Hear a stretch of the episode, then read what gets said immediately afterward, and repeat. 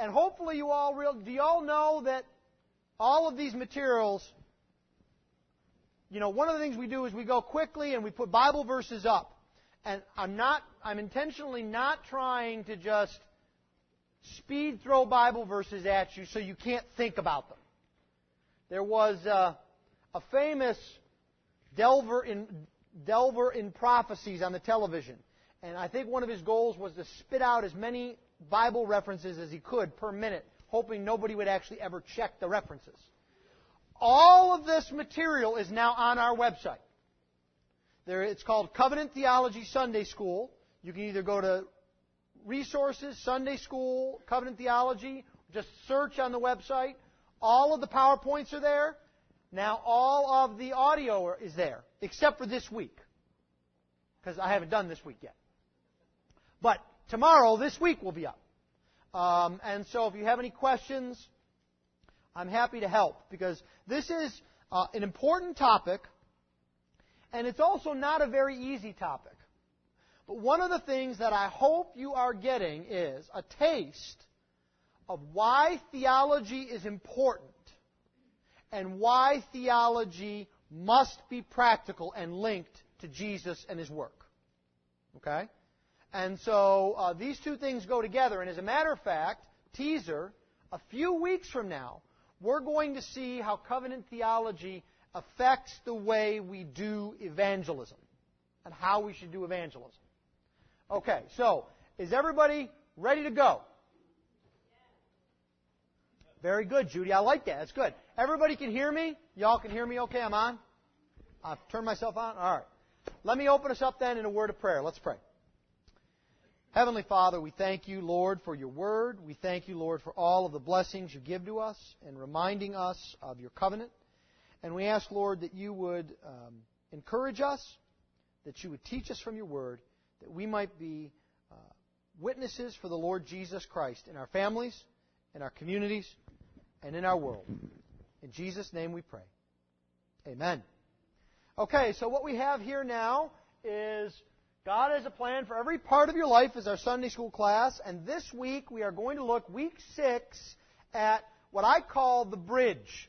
We looked two weeks ago at the Old Testament and the unfolding of the covenant of grace in the Old Testament. We looked last week at the New Testament and the unfolding there. And now what we're going to see is that the Old and the New Testaments go together and they work to give the same message.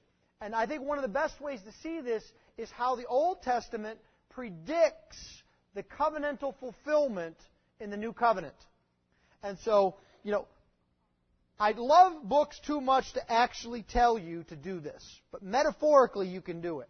As you look in your Bibles, you will turn, and about two thirds of the way in, you will see the end of Malachi. And usually, before Malachi, you'll have a blank page or two, or a thing that says the New Testament or an introduction. In some level, metaphorically, I want you to rip it out of your Bible. Because we are Christians of one book. The Old and the New Testament go together, they have the same message, but remember, there is a progression of that message in the way it's revealed. It is one book. Everybody with me so far? All right, so just Somebody quick off the top of their head. Where do you think we should start? Okay, let's start with review. That's good. All right. It's 3 a.m. 2 a.m. 2.15.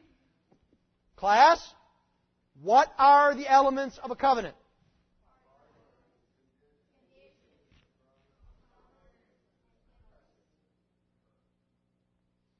These are the four main elements of a covenant. This is what we are looking for. Now remind me again, why are we looking for these elements? Why don't we just get out a computer and Google search within the Bible and look every place for the word covenant? It doesn't always say covenant. And so when we study the Bible, we study the substance of the Bible. We don't take things out of context. We don't just look for words and just do word studies we want to make sure that we find the substance of a covenant. So then we looked at this covenant of grace and we looked for our friends, the elements. Who are the parties? Class, God and Christ. Right? What was the condition to be a part of the covenant of grace? No, that's the covenant of works. But I'm glad you remember that. That's true. That's the condition of the covenant works. Faith in Christ. What was the promise? That God is always our God. What? And that we have the forgiveness of sins. Also eternal life. And what is the penalty of the covenant of grace? None. Why? God always fulfills. This is the covenant of grace. This is what we are looking for. Now, you remember we said, how do we deal with conditions in the covenant of grace? We've grown up learning all the time about how God's love is unconditional. And that's true, I guess. Does God love Satan? Why not? And he rebelled, right? So Satan didn't do something. He didn't meet a condition. So there is some sense in which God's love is not unconditional. But if you are in Christ, can you do things to take yourself out of Christ?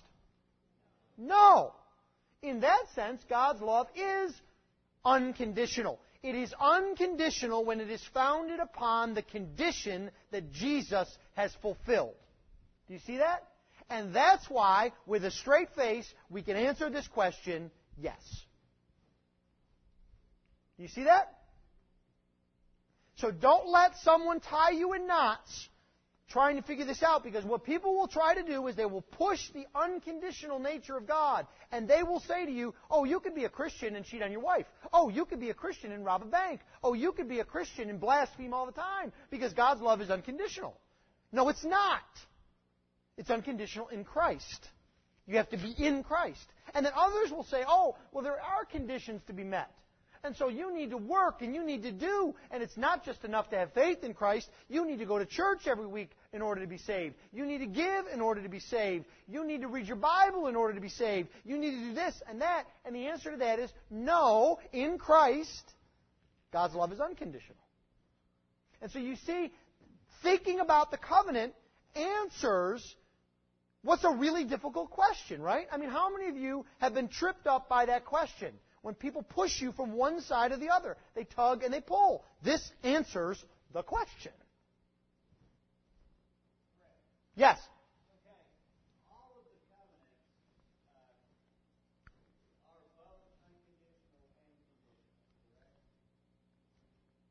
No. The covenant of works is not unconditional. Now, all of the covenants as a part of the covenant of grace are conditional with a provision. This.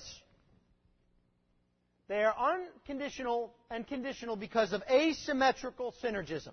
Who remembers what asymmetrical means? Lopsided, right? What it means is there is a condition, God provides to fulfill the condition, and then we act. So that makes them all unconditional and conditional. They are all conditional,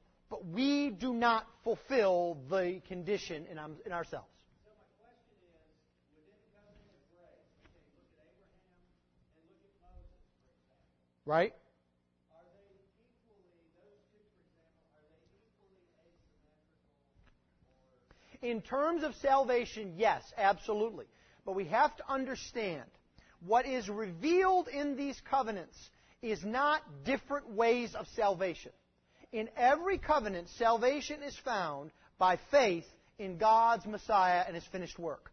What is revealed in the covenant is different. So, for example, in Abraham, what is revealed is the universal nature of the covenant. All nations shall be blessed. What is more revealed is the promise in the Mosaic covenant, what is more revealed is the law of God's kingdom and God's character. That doesn't mean it's not gracious, but 98% of what you read is law, because that's what God is choosing to emphasize.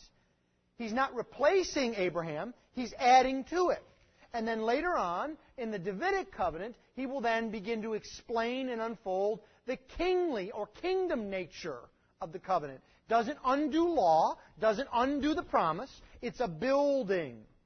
And so we cannot say one is more or less gracious or more or less unconditional because at their core, Moses, Noah, David, Abraham, Adam are all saved by faith in the work of God in His Messiah. Now, there's different aspects to that. We look back and we say, well, the Messiah was Jesus Christ, born of Mary, lived in Nazareth during the reigns of Caesar Augustus and Tiberius.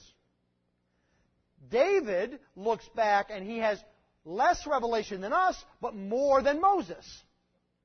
Moses has more revelation than Abraham does. So they're looking at that Messiah through more or less fog, as it were.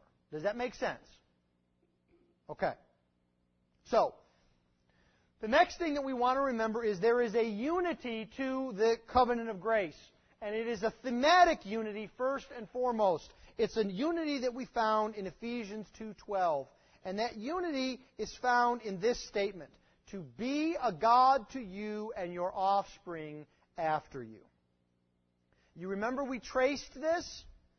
It occurs in, in Genesis, in Exodus, this phrase, Genesis, Exodus, Deuteronomy, Samuel, the prophets, and the New Testament. And it is a big picture phrase. And you look at that and you say, well, wait, where's Jesus? Jesus is in there, isn't he? How can God be our God? If we're under the wrath of God, if we are separated from God, if there is a chasm between us and God, how can God be our God? Through the work of Jesus.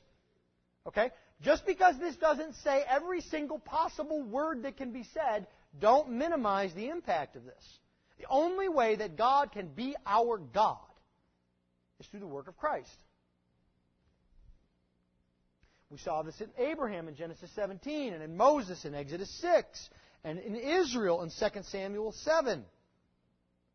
And in the New Testament in Hebrews chapter 8 and Revelation 1 5. It is the same in substance, greater and greater in revelation. That's why in the passage we looked at this morning with Pastor Rankin, it says that Jesus is a better mediator, or a mediator of a better covenant. And it is not completely different, it is more revealed, it is better for us. We can understand it better. Everybody with me so far? Here's a little picture for you to look at this in terms of the story of the Bible, God has one purpose in history, and everything else rotates around that, as it were. It is the story of grace. And God reveals His glory in His grace to Adam, to Abraham, to Moses, and in the new covenant in differing ways. Okay? Now, here is your example. How many people find it helpful when in the middle of a sermon the preacher gives an illustration? He says, Well, you know what this is like? It's, how many people find, I find that helpful, right? This is a good example for you to hook onto and to share with others. The way the Bible works is not that we divide it up and not that we say, well, Moses said this, but David says the other thing. Well, Jesus is against Abraham here, and Paul is against Peter here. That's not what we do. It is one story, but it is not always at the same level and volume. So when I was growing up, I'm going to date myself here. There was a movie in which there was a band where they had an amplifier. And they made a big deal because their amplifier was the only amplifier that went to 11. some of you remember this movie. They said everybody else only has 10. But we can go to 11. When you need that extra something, you can go to 11. Well, our amplifier in the Bible has all 1, 2, 3, 4, 5, 6, 7, 8, 9, 10, 11. And sometimes God speaks in threes. Sometimes He speaks in nines. Sometimes He speaks in, in a language that we wonder. Like that, that passage, you could go home tonight and shake your head over Hebrews 7 for about three or four hours. What does it mean? Without beginning, without end. Melchizedek. Sometimes we don't understand what God is saying clearly. And then there's other passages where you're like, oh, of course. Wow. And so the way we think about it is this. There is an organic unity to the way that God reveals himself. So what we see at the end of the day in the covenant is the tree. There's a reason why I've chosen this illustration. What does Paul say the people of God are like in Romans 11? A tree. And he talks about people being broken off and grafted in. It is a tree. Well, sometimes we see that tree that Paul's talking about. Sometimes we see the acorn. And the acorn becomes the tree. It grows into it. And so that's what we need to understand. That's how the Bible works. The Bible is not a series of unrelated events that are tied together only by the presence of God, but there is rather one single way in which God deals with His people, in which He redeems sinners, and in which He manifests His glory. And so this will happen. You will be talking to a friend, or listening to a radio show, or seeing something on television, and someone will say something like this. Well, you know, in the Old Testament, Israelites were saved in this way. But now in the New Testament, we're saved in this other way. And you say, that's not my Bible. My Bible says there's one God, and He doesn't change. My Bible says there's one way of salvation. My Bible does say that there are, there are different ways in which God reveals that and makes it clearer or not. But there are not salvation by works in some spots and salvation by grace in other spots. It's one consistent story. Yes?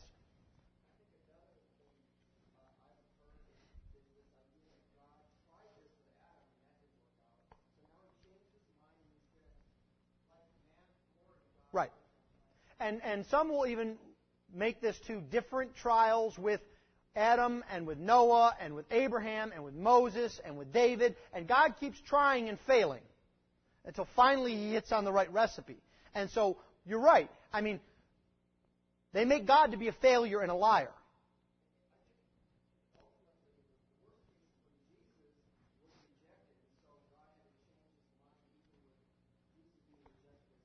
Right. All of this is within the plan of God. And then lastly, the way the Bible shows this is just in greater clarity as it progresses, like the bud becomes the flower. So don't let someone flatline your Bible for you either. There's a reason why it's very helpful for us to study the New Testament. Paul's passages are much clearer about the gospel than Leviticus. The gospel is in Leviticus, but it's clearer in Galatians. Okay? Again, we think of it this way there is a covenant of grace.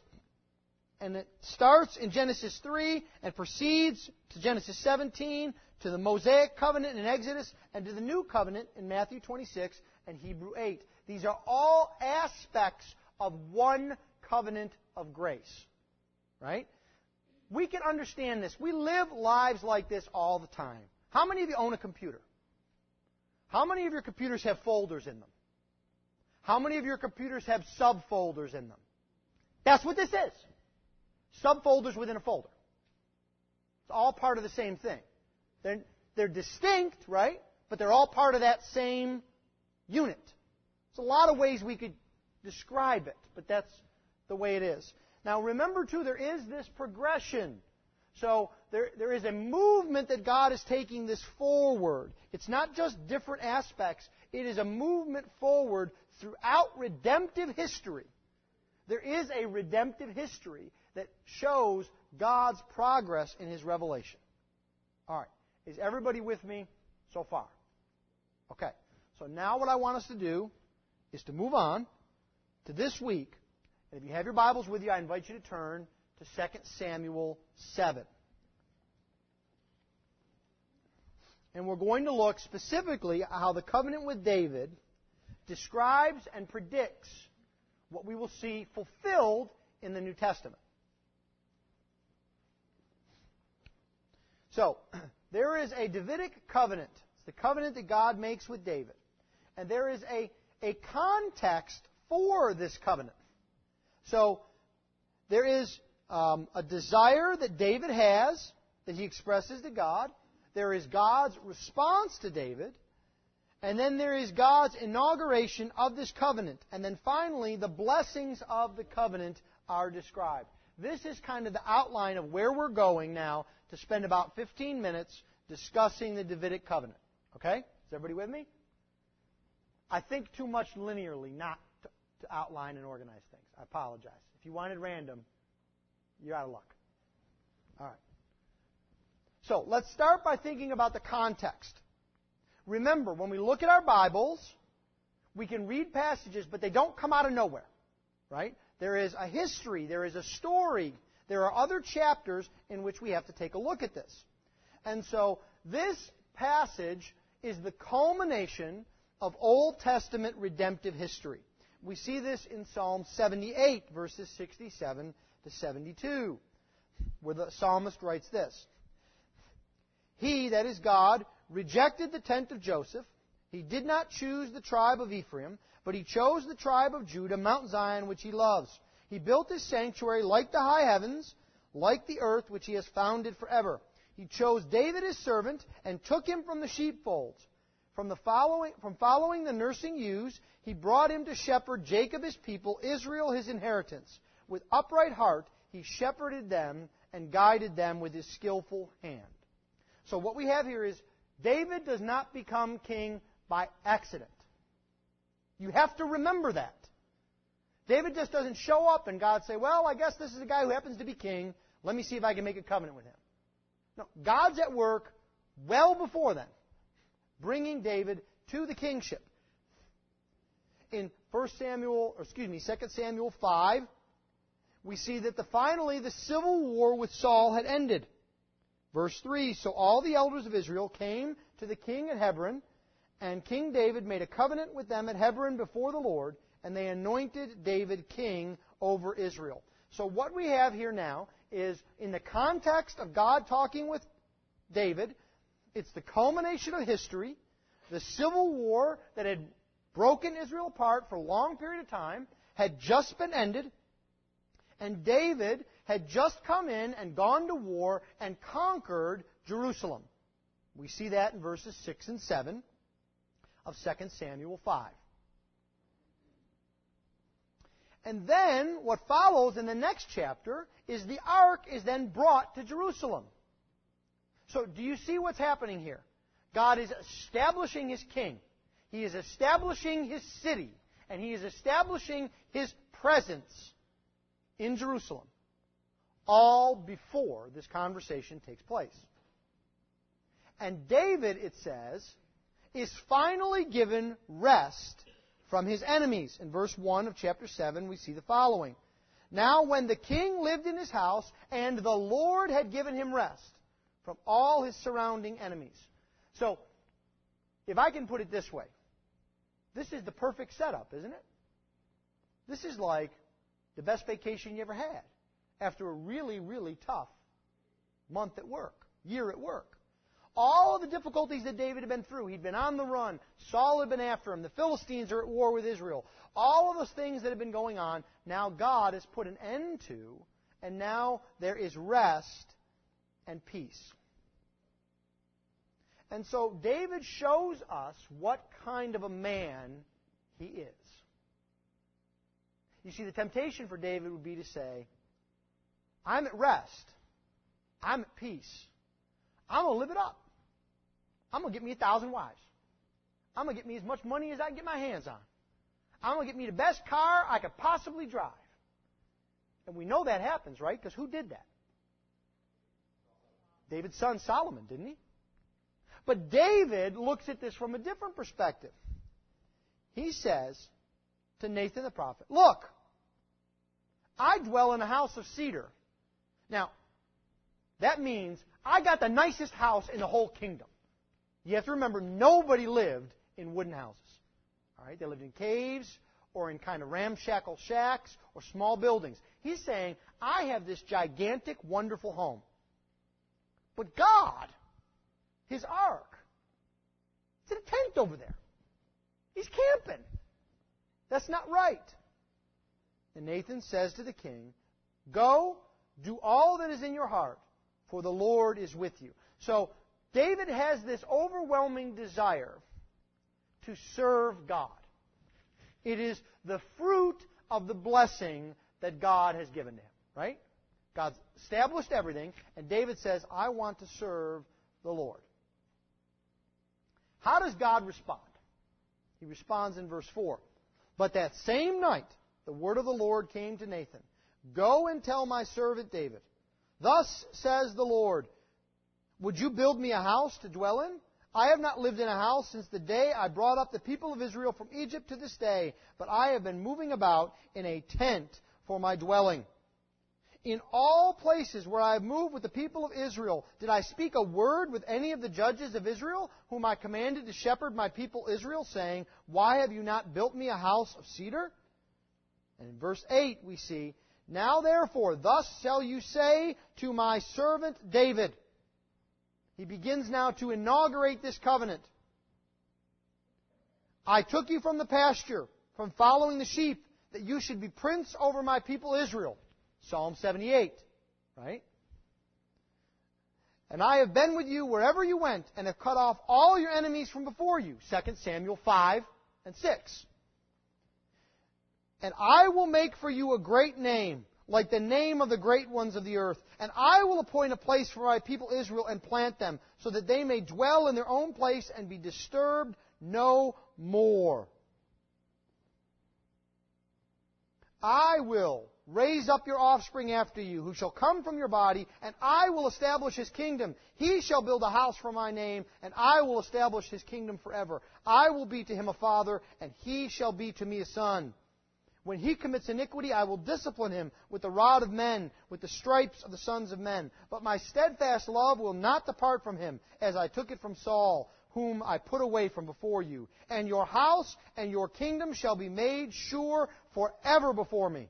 Your throne shall be established forever. In accordance with all of these words, Nathan spoke to David. So let me boil 2 Samuel 7 down for you. David says, Lord, you have blessed me.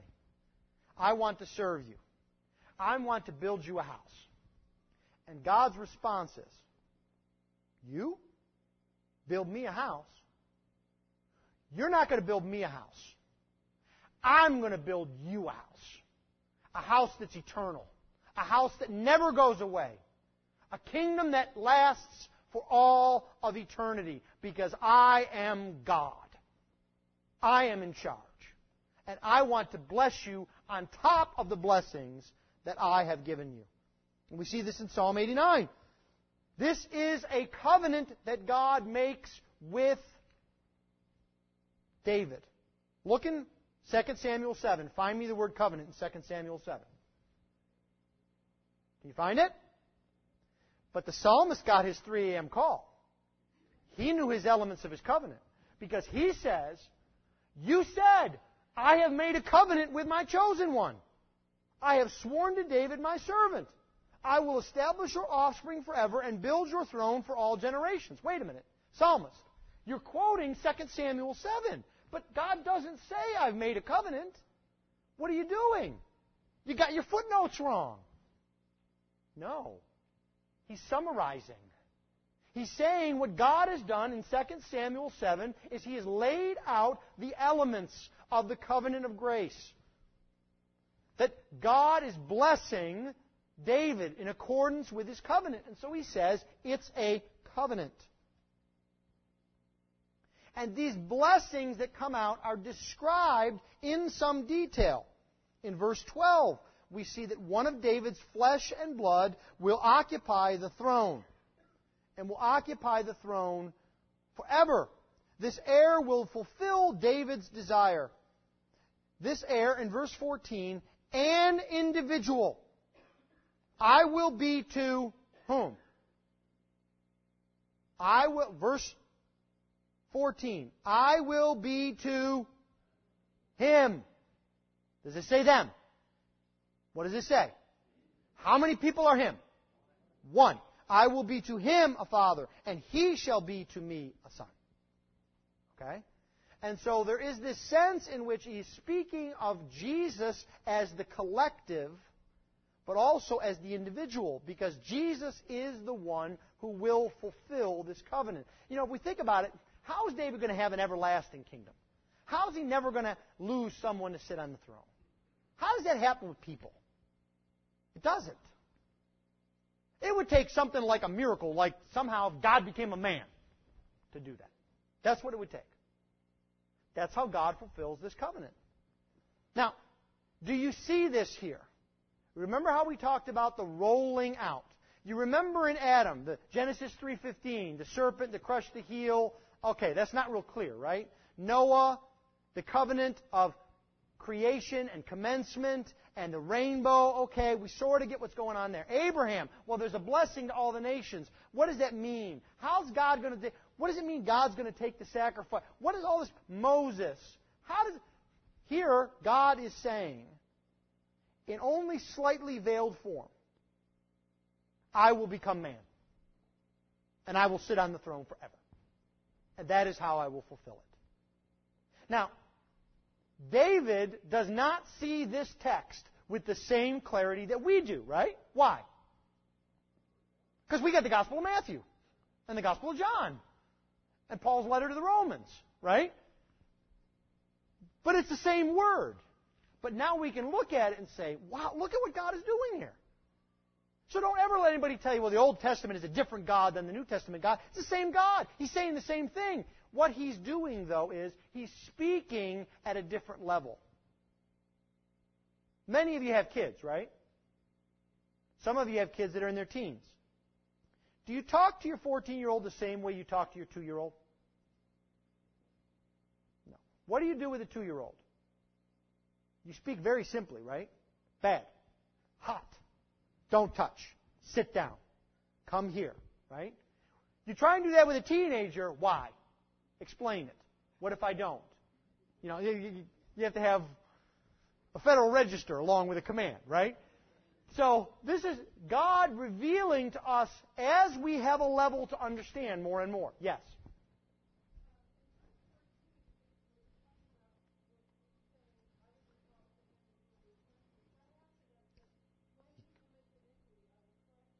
Right.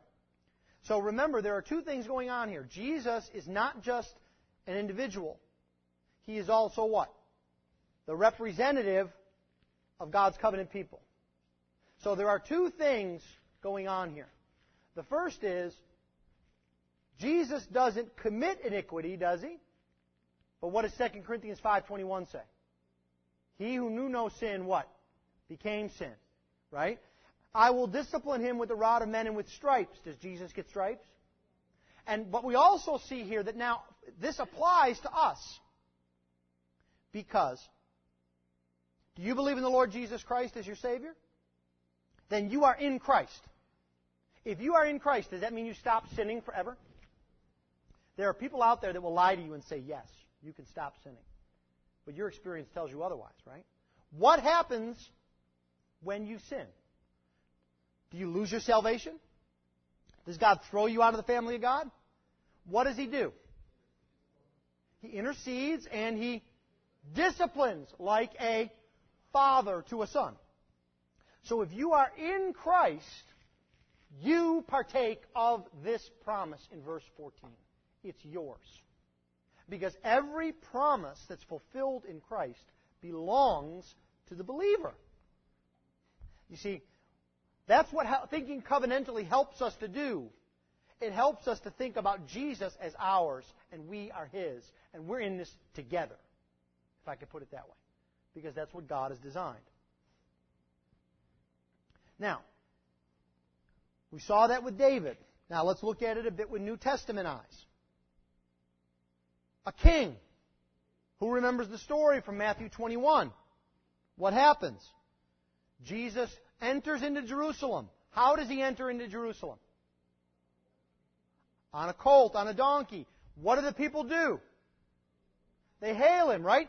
That doesn't make sense to us, does it? Because, like, a couple days later, they crucify him, and they're yelling, crucify him. And we wonder and we say, what does that mean? And I think at best we say, oh, look at how fickle people are. They love him, then they hate him. That's our answer. That's not the Bible's answer. The reason he comes in to Jerusalem to praise and hail is because God is fulfilling his kingship role as the king of David. 1 Kings 1:33 says the following. And the king said to them, Take with you the servants of your Lord, and have Solomon my son ride on my own mule. That's what David says. And bring him down to Gihon. You see, we think if Jesus were really a king, he'd be on a fancy white charger. Right? That's a cultural problem. The mule was the kingly vehicle. When Jesus comes in, he is being pronounced the Davidic king. He is fulfilling the covenant. And then, of course, that is why they are going to crucify him. To fulfill that covenant. It's God working to fulfill his covenant. Peter in Acts 22 hits on all of these things. Peter comes and he does evangelism. Like we think about evangelism. Peter says to the people, You must believe on Jesus to be saved. Men of Israel, hear these words Jesus Christ died and rose from the dead, is basically what he says. He gives a good, old fashioned, New Testament gospel message. Right? And it has effect. People are saved. But we can't lose in the middle of his sermon, especially verse 30, he says, Being therefore a prophet, he's talking about David, and knowing that God had sworn an oath to him that he would set one of his descendants on his throne. 2 Samuel 7. He foresaw and spoke about what? The resurrection of Christ, Peter says. Peter links 2 Samuel 7 and the resurrection and Jesus on the throne eternally. Peter connects the dots for us. We don't even have to do it. Peter connects the dots. We see it in Paul's theology. That great letter to the Romans. In verse 3, he says, concerning his son, that is Christ, who was descended from David according to the flesh, and was declared to be the Son of God in power, according to the Spirit of holiness, by his resurrection from the dead, Jesus Christ, our Lord. Do you see what Paul does there in one sentence?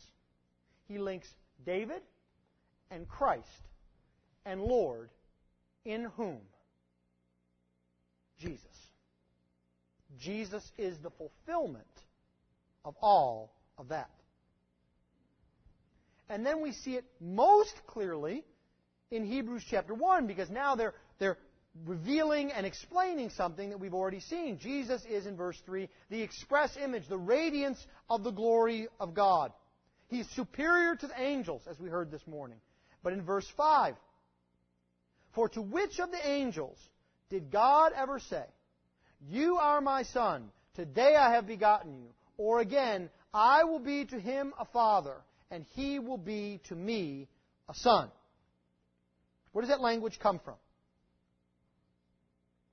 Someone read for me 2 Samuel 7:14.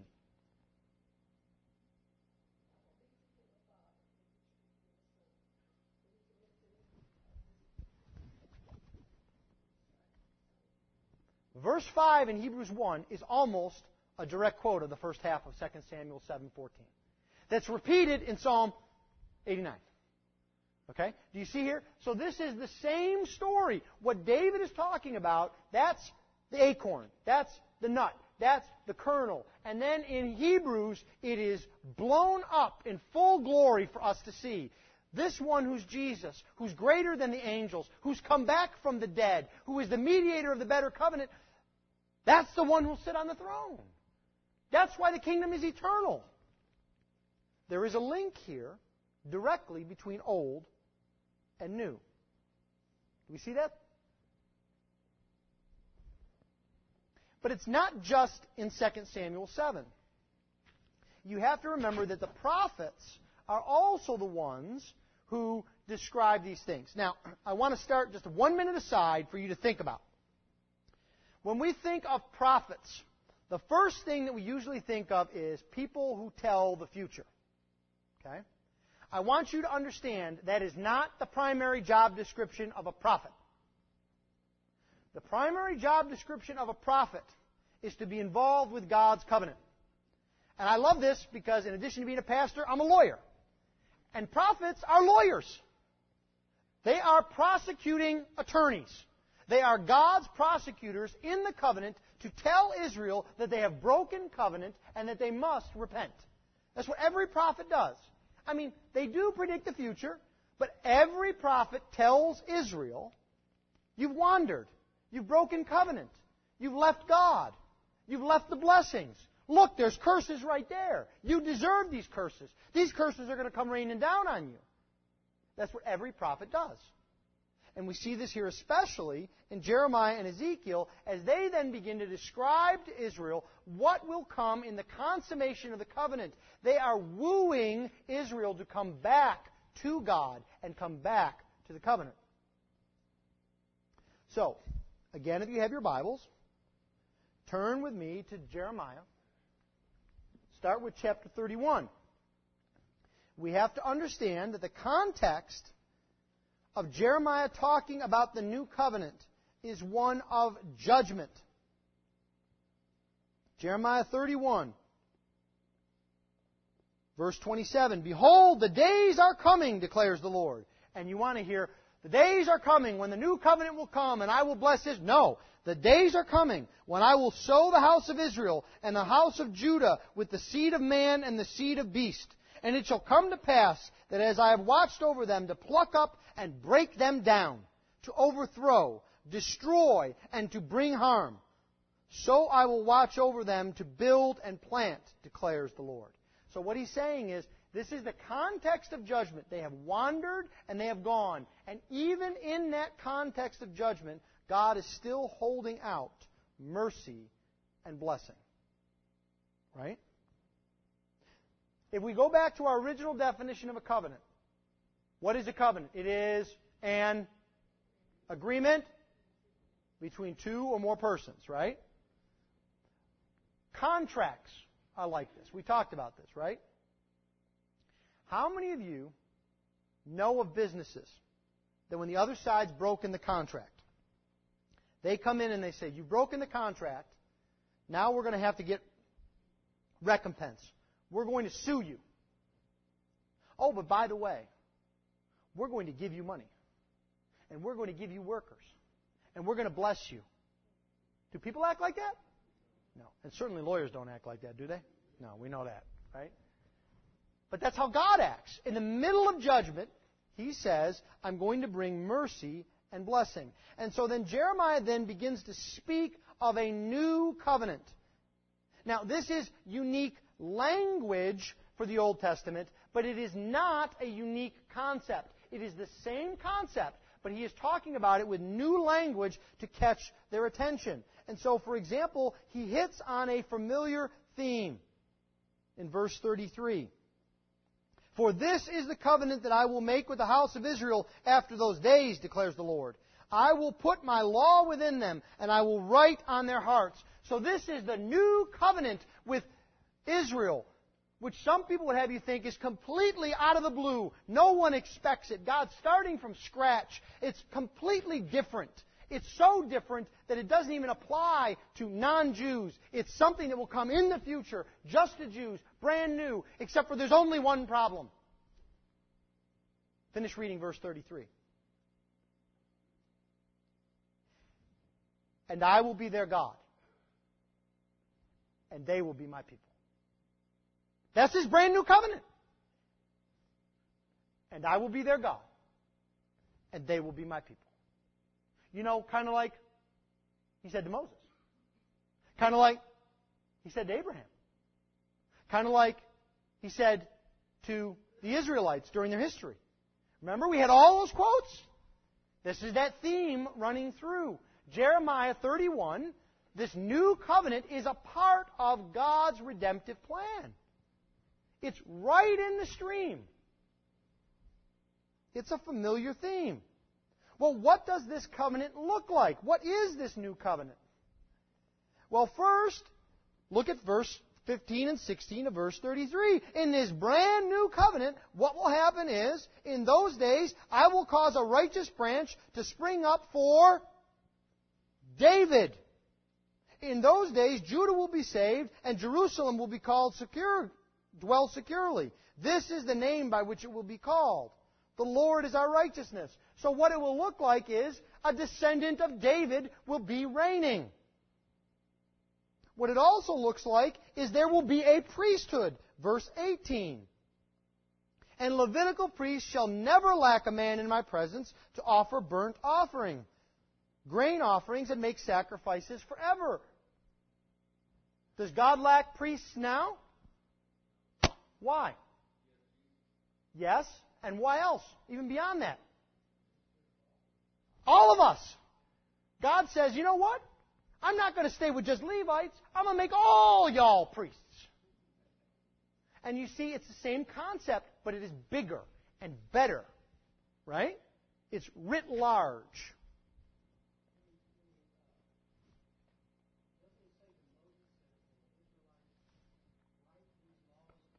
Yes, he does. That's what. That's correct. That's correct. He's the one doing it. The law will be written on our hearts.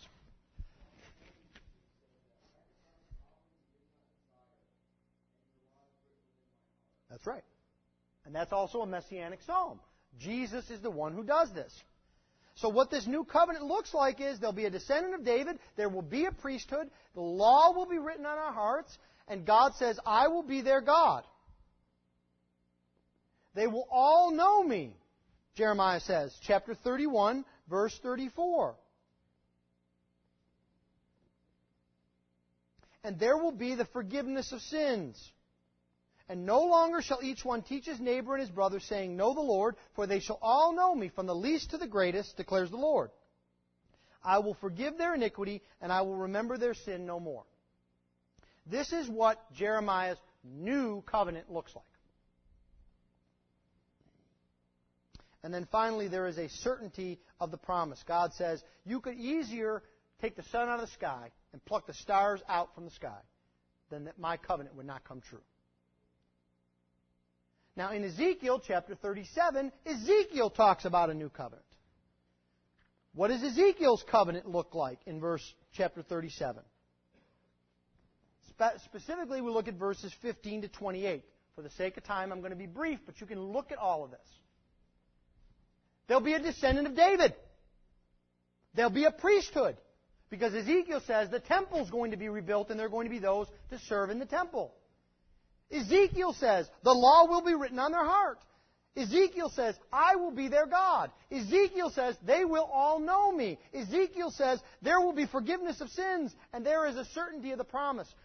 Short version, everything Jeremiah says, Ezekiel says. They're both talking about the same new covenant. So, what we see here in Ezekiel 37 is a fulfillment, a progress that talks about David, and then talks about Moses, and then finally goes to the new covenant in verse 26. So, we see here in verse 24, he says, My servant David shall be king over them, and they shall have one shepherd. What does this mean? When Ezekiel writes, David is dead, his bones are rotting. What does it mean? Go back to 2 Samuel 7. It's the one that will reign on David's throne, his descendant. Right? They shall walk in my rules and be careful to obey my statutes. They'll do everything Moses told them. They'll fulfill that. And where will this be fulfilled? Verse 26. I will make a covenant of peace with them. It shall be an everlasting covenant with them. And I will set them in their land and multiply them and set my sanctuary in their midst forevermore. And then verse 27. Because people want you to read this and hear a new covenant and say, well, you know, Israel came back to the promised land in 1948. And they got the land. And so the land's what's important here. And we have to understand God wanted Israel to have the land. And they go on and they go on and they go on and they stop at verse 26. What does verse 27 say? Somebody read it loud.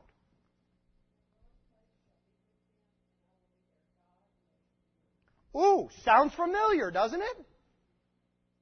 That's what the consummation is. That's what all of this is going to. The land, people, is gravy. It's a little bit of sugar in the tea. It's a little bit of butter to go on the bread. It is not the consummation of the covenant. The core of the covenant is I will be their God, and they will be my people. It is an everlasting covenant. We see this here in Jeremiah 32. We see it in Jeremiah 50. We see it in Ezekiel 16. This covenant is everlasting. And so that reminds us of what God said to Noah. What kind of a covenant?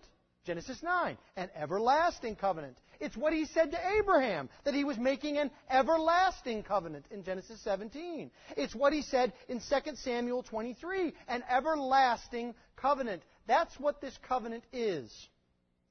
Isaiah 55, Isaiah 61. You can see all of this up on the. You, can't scribble down every reference. Don't worry about it. It'll be up on the website. But do you see this? Reference after reference after reference. They are all about an everlasting covenant. It is a covenant of peace. But where this is then is fulfilled and realized in the new covenant. So, the Old Testament promise in Ezekiel 37 is that we would get life. Right? What's the story of Ezekiel 37? The dry bones. And what do the dry bones do? They live, right? That's fulfilled in John 3:8. Jesus brings life. And if it, that's not enough, there's a word picture. Who remembers what happens after Jesus is crucified? The people come out of the graves. The dead bones live in the consummation of the covenant. There's a promise of the land. You know, we talked about the land, the cities will be rebuilt, etc. And that fulfillment is found in the New Testament. Hebrews 4. Right? There is a fulfillment in that the land then that comes to us is not just a spot of dirt in the Middle East. It is the entirety of the world. The meek shall inherit what? The promised land? Israel? Part of Iraq? The earth. The blessing is greater than even the Old Testament saints thought.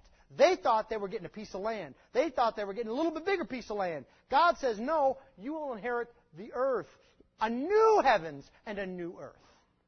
You see, God doesn't change his mind. What God does is always consistently describe things in greater blessing and greater detail than we could possibly imagine. It's like we think, well, you know, I want to eat something for dinner. Do you know what we're having? Yeah, I think we're having some kind of meat. Are you nuts? We're having steak. Oh, we're having some kind of steak. Are you nuts? We're having filet mignon.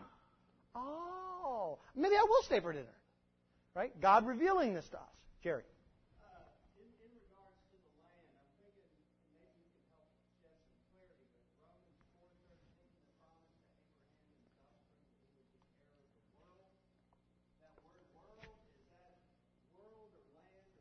It's, it's the entirety of the universe. It's the organization of the universe. All right, I got to fly here because I got people looking in the windows. Here we go. Stay with me. The forgiveness of sins. We talked about this in Jeremiah 31. It's exactly what Paul. Yes, I do think Paul wrote Hebrews. It is exactly what Hebrews writes in chapter 10 that this covenant will ha- have the forgiveness of sins. Hebrews is picking it off the page of Jeremiah 31. It's the same covenant. There is a realization of this, and we see this in Romans 11, in 2 Corinthians 6, in Galatians 3, and Ephesians 2. And it all has in common one thing. There is one purpose of God, there is one people of God. God has one people. There is one tree. Read Romans 11. There are not two trees. There is not a Jewish tree and a Gentile tree. There is one tree. One people of God. Sure. Amen. That's exactly right. And, and that fulfills the covenantal promise to Abraham was that through Abraham, who would be blessed? The Jews? All nations.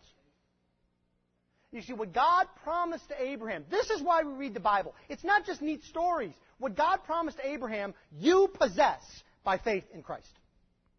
What God promised to David, you possess by faith in Christ. It is a part of one covenantal promise. Okay. Next week, we're going to take this way of covenantal thinking, which involves grace thinking, and we're going to begin to apply it in aspects of our lives. That's why the class is God has a plan for every part of your life. We're going to start by looking at marriage. The week after that, we'll look at the family. We're going to look at the church. We're going to look at evangelism. We're going to look at worship. So, you have homework.